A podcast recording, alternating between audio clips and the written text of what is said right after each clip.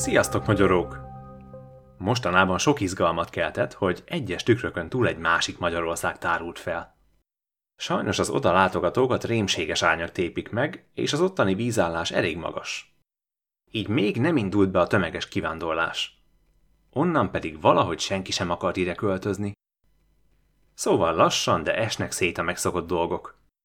Mint oly sok mindenben, ebben is élen jár az idilli pamutfalva. A falu a rejtett megye homályos határán épp csak felőlünk helyezkedik el.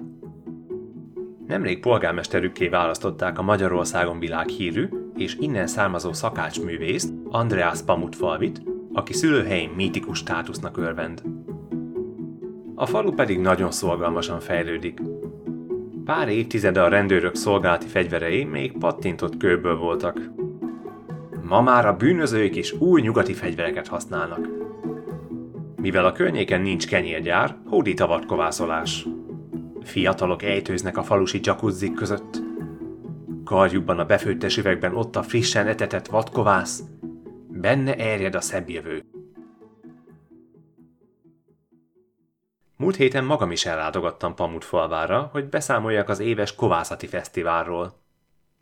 Előző vendégem Tepertős Károly szerint a fesztiválon megmagyarázhatatlan dolgok történnek. Lába kell holmiknak. Emlékek tűnnek el. Mások emlékei hatolnak az ember fejébe. Egyesek lázas tekintettel nyelveken szólnak. Eddig kb. mint a hegyalja, de jön a lényeg. A fesztivált záró kovászoló verseny győztese ihat a közeli titkos forrásból. Ez a legenda szerint páratlan üzleti éleslátást ad. Andreas Pamutfalvi úr is ennek a forrásnak tudja be első sikereit. A bajnokságot tavaly egy magányos kovászoló nyerte, aki valahogy minden fényképről eltűnt, még a helyiek emlékeiből is. Ha rágondolnak, csak sós vízt éreznek a szájukban, és a letűnt korok dicsőségét. A fővárosi levéltárban megnéztem volna a fesztiválról írt újságcikkeket, de egy lokalizált árvíz elpusztította őket. Pedig a legfelső emeleti tükörteremben voltak tárolva, és az alsó szintek mind szárazak maradtak. Nagy csíntevő ez a klímaváltozás. Hogy a legendák végére járjak, beneveztem hát a versenyre. Régi szponzorom, a rajtaütés cukrászdát vezető Hollósi Trisztán, veterán kovászoló csapatával adta alám a nehéz tüzérséget. Nagyon rutinos banda volt. Többen Afganisztánt és Irakot is megjárták, ahol vadkovászukat igazán emberesre tették. Sajnos maga Tristan nem tudott eljönni, mert egy riválisa lehúzta rajta a szép kártyáját. Mentő vitte egy olyan kórházba, ami vendéglátás és szabadidő zsebekkel is ellátott. Ha időben feltölt minden zsebet, hamar fel fog épülni. Persze az így kapott pót csapatkapitányomra sem lehet panasz. Még a kovászos üvegén is vállapok és csillagok voltak. Kénes, lőporos parfümjéről azonnal megismertem. Rám mosolygott, és végig simította a fekete puskaporos pisztolyát, ami már a dualizmus kora óta a családjában szolgál. Így derült ki, hogy kincses kazmetra édes százados rangban sportkovászol is. A kezembe nyomott egy páncélozott befőttes üveget, és bevezetett a szakmába. A verseny előtt kicsit benéztünk a házigazda birtokára. A közeli hegyoldal dísze egy kisebb felhőkarcolónyi szobor, Pamutfalvi urat ábrázolja szakácskötényben. Bíztató mosolya minden reggelmet feldobta, amikor ránéztem a szállás ablakából. A szobor tövében egy szerény családi gazdaság áll. A főépület csúcsdísze egy több méteres gránit villa, amiről márvány spagetti lóg le. Pamutfalvi úr birtokát tehát nem lehet eltéveszteni. Meg nem is szabad. Házigazdánk az üzleti jacuzziban fogadott bennünket, ahol sok fontos emberrel találkozik. Alaposan ki is kellett öltözni. Hogy milyen fullasztó tud lenni a forró vízben a csokolnyakkendő? Hm. A fürdő falain népies falvédők sorakoztak, mint a trónok harcában. Pamutfalvi úr kissé szétszórt volt, mert a gyógyvíz mellett a gyógydohány nagy rajongója. Van egy szerény ültetvénye, ahol egész nap fűtenek a színes lámpák. Ő maga újjai között sodorja el a hétköznapokat. Hol egy szakácskönyv, hol egy új főzőműsor. Amerre lép, a siker útja állami támogatásokkal van kikövezve. Olyan gazdag, hogy egyszer le akarták tartóztatni, de végül inkább a rendőr vette fel a bilincset. Otthon sem aggódik, mert a jacuzzi hullámai közt senki sem talál jogilag fogást rajta. Politikai kérdésekben szigorúan a semlegesség elvét képviseli. Elmondta, hogy egyszer ő is belépett egy pártba, de aztán megtörölte a lábát. A víz pedig a múltjáról minden foltot lemos. A helyi hagyomány szerint az első igazán erős kovászt maga Pamutfalvi úr készítette, még 1994-ben. A nagy magyar sertésköltő Zsíros Zsombor egy versciklust is dedikált a kovásznak, a Cukormáza komposzton című kötetében. Pamutfalvi úr ennek örömére a FÁR programban építette meg első köztéri dzsakuzziát, és abban az évben az egész megyében bőséges volt a termés.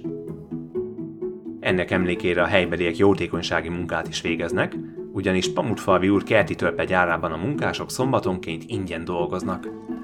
A kerti törpéket aztán önkéntesek hordják ki a rászorulóknak. Igazi mecénás.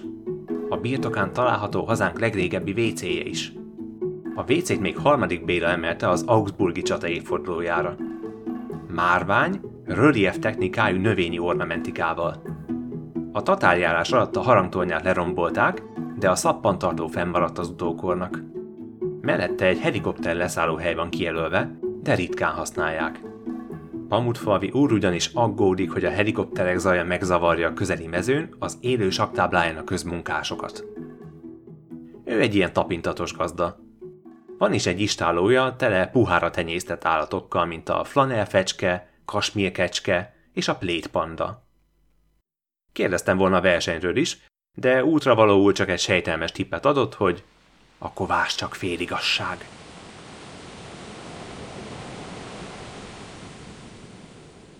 Délelőttönként edzettünk a bajnokságra. Ha esetleg valaki nem szokott vadkovászolni, nos, a kovászoló verseny célja a megfelelő titkos lisztekkel megetetni a kovászt, hogy a végén a legjobb kenyeret süssék vele. Persze a jó játékosok tudják, hogy az ellenség kovász a szabad célpont, így fontosak a céllövők és a páncélozott befőttes üvegek. A verseny előtt többször benéztünk a faluba a nagy edzések között. A sok fegyver ellenére nagyon jó a közbiztonság. Ott létem alatt meg is állított egy fiatal rendőr, és udvariasan megkért, hogy ne fordítsak már hátat Pamut Faviu szobrának. A főtéren egy nagy közösségi jacuzzit alakítottak ki. Ott gyűrik össze munka után vagy a vasárnapi misére a falu népe. A hely nagyon méltóságteli. Még a pancsikoló gyerekeken is nyakkendő zakó volt. Néhány nap készülés után Kazmetra megkért, hogy nagyon korán keljek fel, mert egy kis versenyelőnyt fogunk szerezni. Míg a kerti törpegyárban a munkások cigiszünetet tartottak, belopóztunk a személyzeti bejáraton.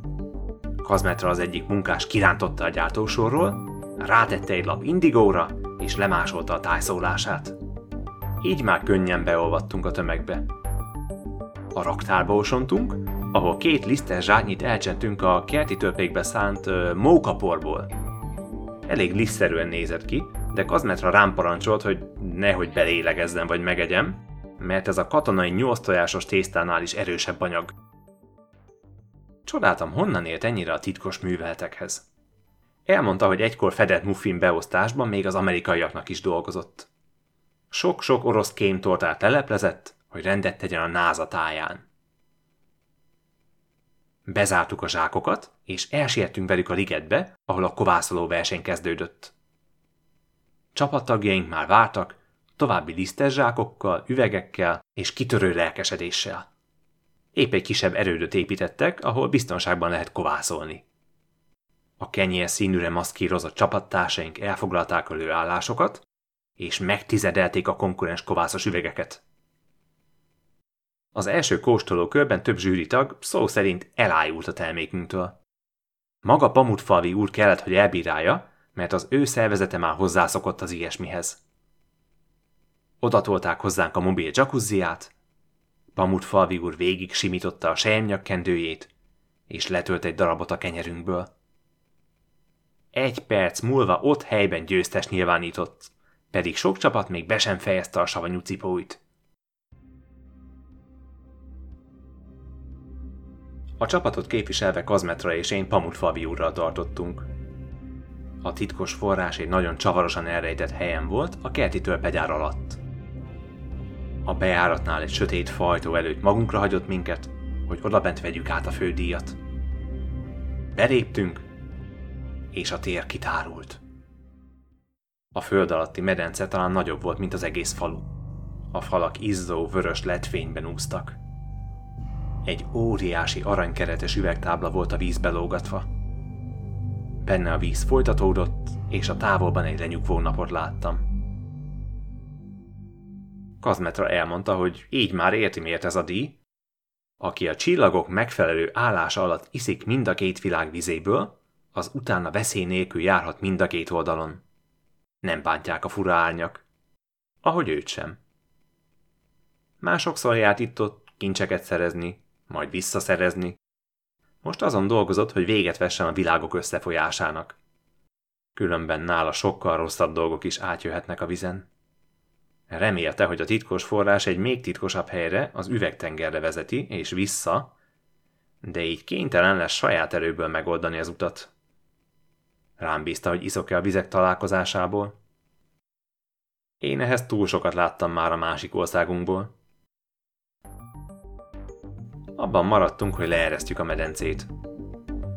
Kazmetra egy csavarhúzóval világító rúnákat vésett az utazó tükörbe, mire a tükör csak azt mutatta, ami előtte van. Én megkerestem a lefolyó dugó láncát, és nagyot húztam rajta. A víz kavarogva folyni kezdett valahová mélyebbre. A tér beszűkült. Már nem is volt olyan nagy a barlang. Kazmetra megveregette a vállam, hogy jól döntöttem. Adott egy ismerős iránytűszerűséget. A kiberpusztán már láttam ilyet, de ebben nem kavalgott semmilyen színes füst. Lelkemre kötötte, hogy el ne ejtsem, és mindig tartsam magamnál. Nem jött rá, hogy lehet feltölteni, de gyanította, hogy ha valaki fel tudja tölteni, az én vagyok. És hogyha sikerül, akkor még lesz egy nagy utazásunk. Közben a víz nagy morajlással eltűnt a barlang mélyén. Nyomában csak a csend maradt, és egy óriási kopálgödör. A felszínre érve még tartott a csend. Beborította a falut. Nem lehetett hallani semmit. Emberek kétségbe esetten fogták meg egymás kezét. Üvöltéstől eltózult arcukból semmilyen hang nem távozott. Engem nem az rémített meg, hogy én is kiáltok, hanem hogy nem számít. Aztán hirtelen visszatért a falusi moraj, és mindegy kicsit butuskán éreztük magunkat. Csak egy percre zökkenünk ki a mókuskerékből, és már is bepánikolunk. A helybeliek valamivel nehezebben dolgozták fel a falu valástalanítását. Kezdett valami tüntető tömeg formálódni a főtéri jacuzzi körül. Úgyhogy a veterán kovászoló barátaink betuszkoltak a rajtőtész cukrászda jeltelen furgonjába, és meg sem álltunk hazáig.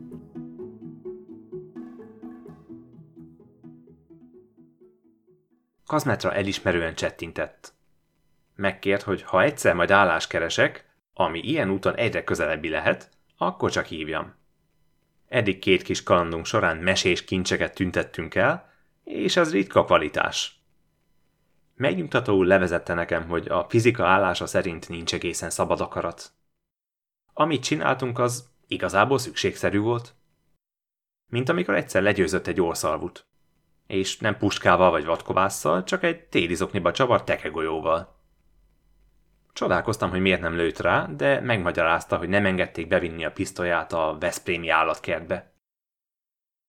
Szóval ez a determinizmus nagyon jó tudományos elmélet, mert engem minden felelősség alól felment.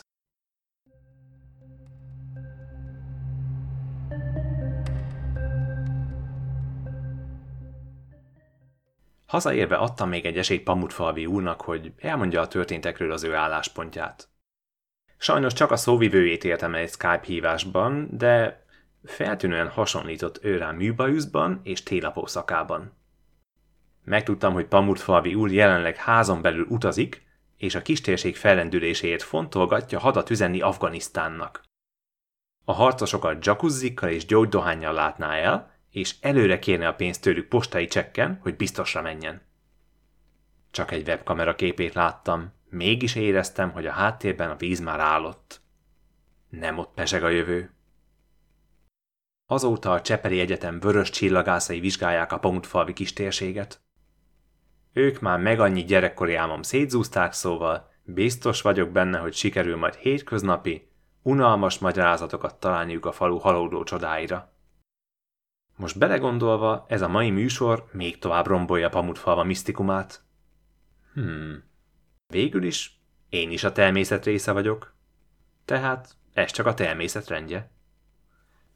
Felhívtam a vörös csillagászokat, hát ha ők tudnak válaszokat adni, ha már az ősi forrás cserben hagyott. Sajnos ők inkább elméleti szakemberek. Viszont elküldtek a Csepeli Egyetemre, ahol pont a hétvégén szervezik meg az egyetemek éjszakáját. Ezen a napon olyan válaszok is feltárulnak, amik méltán merültek feledésbe.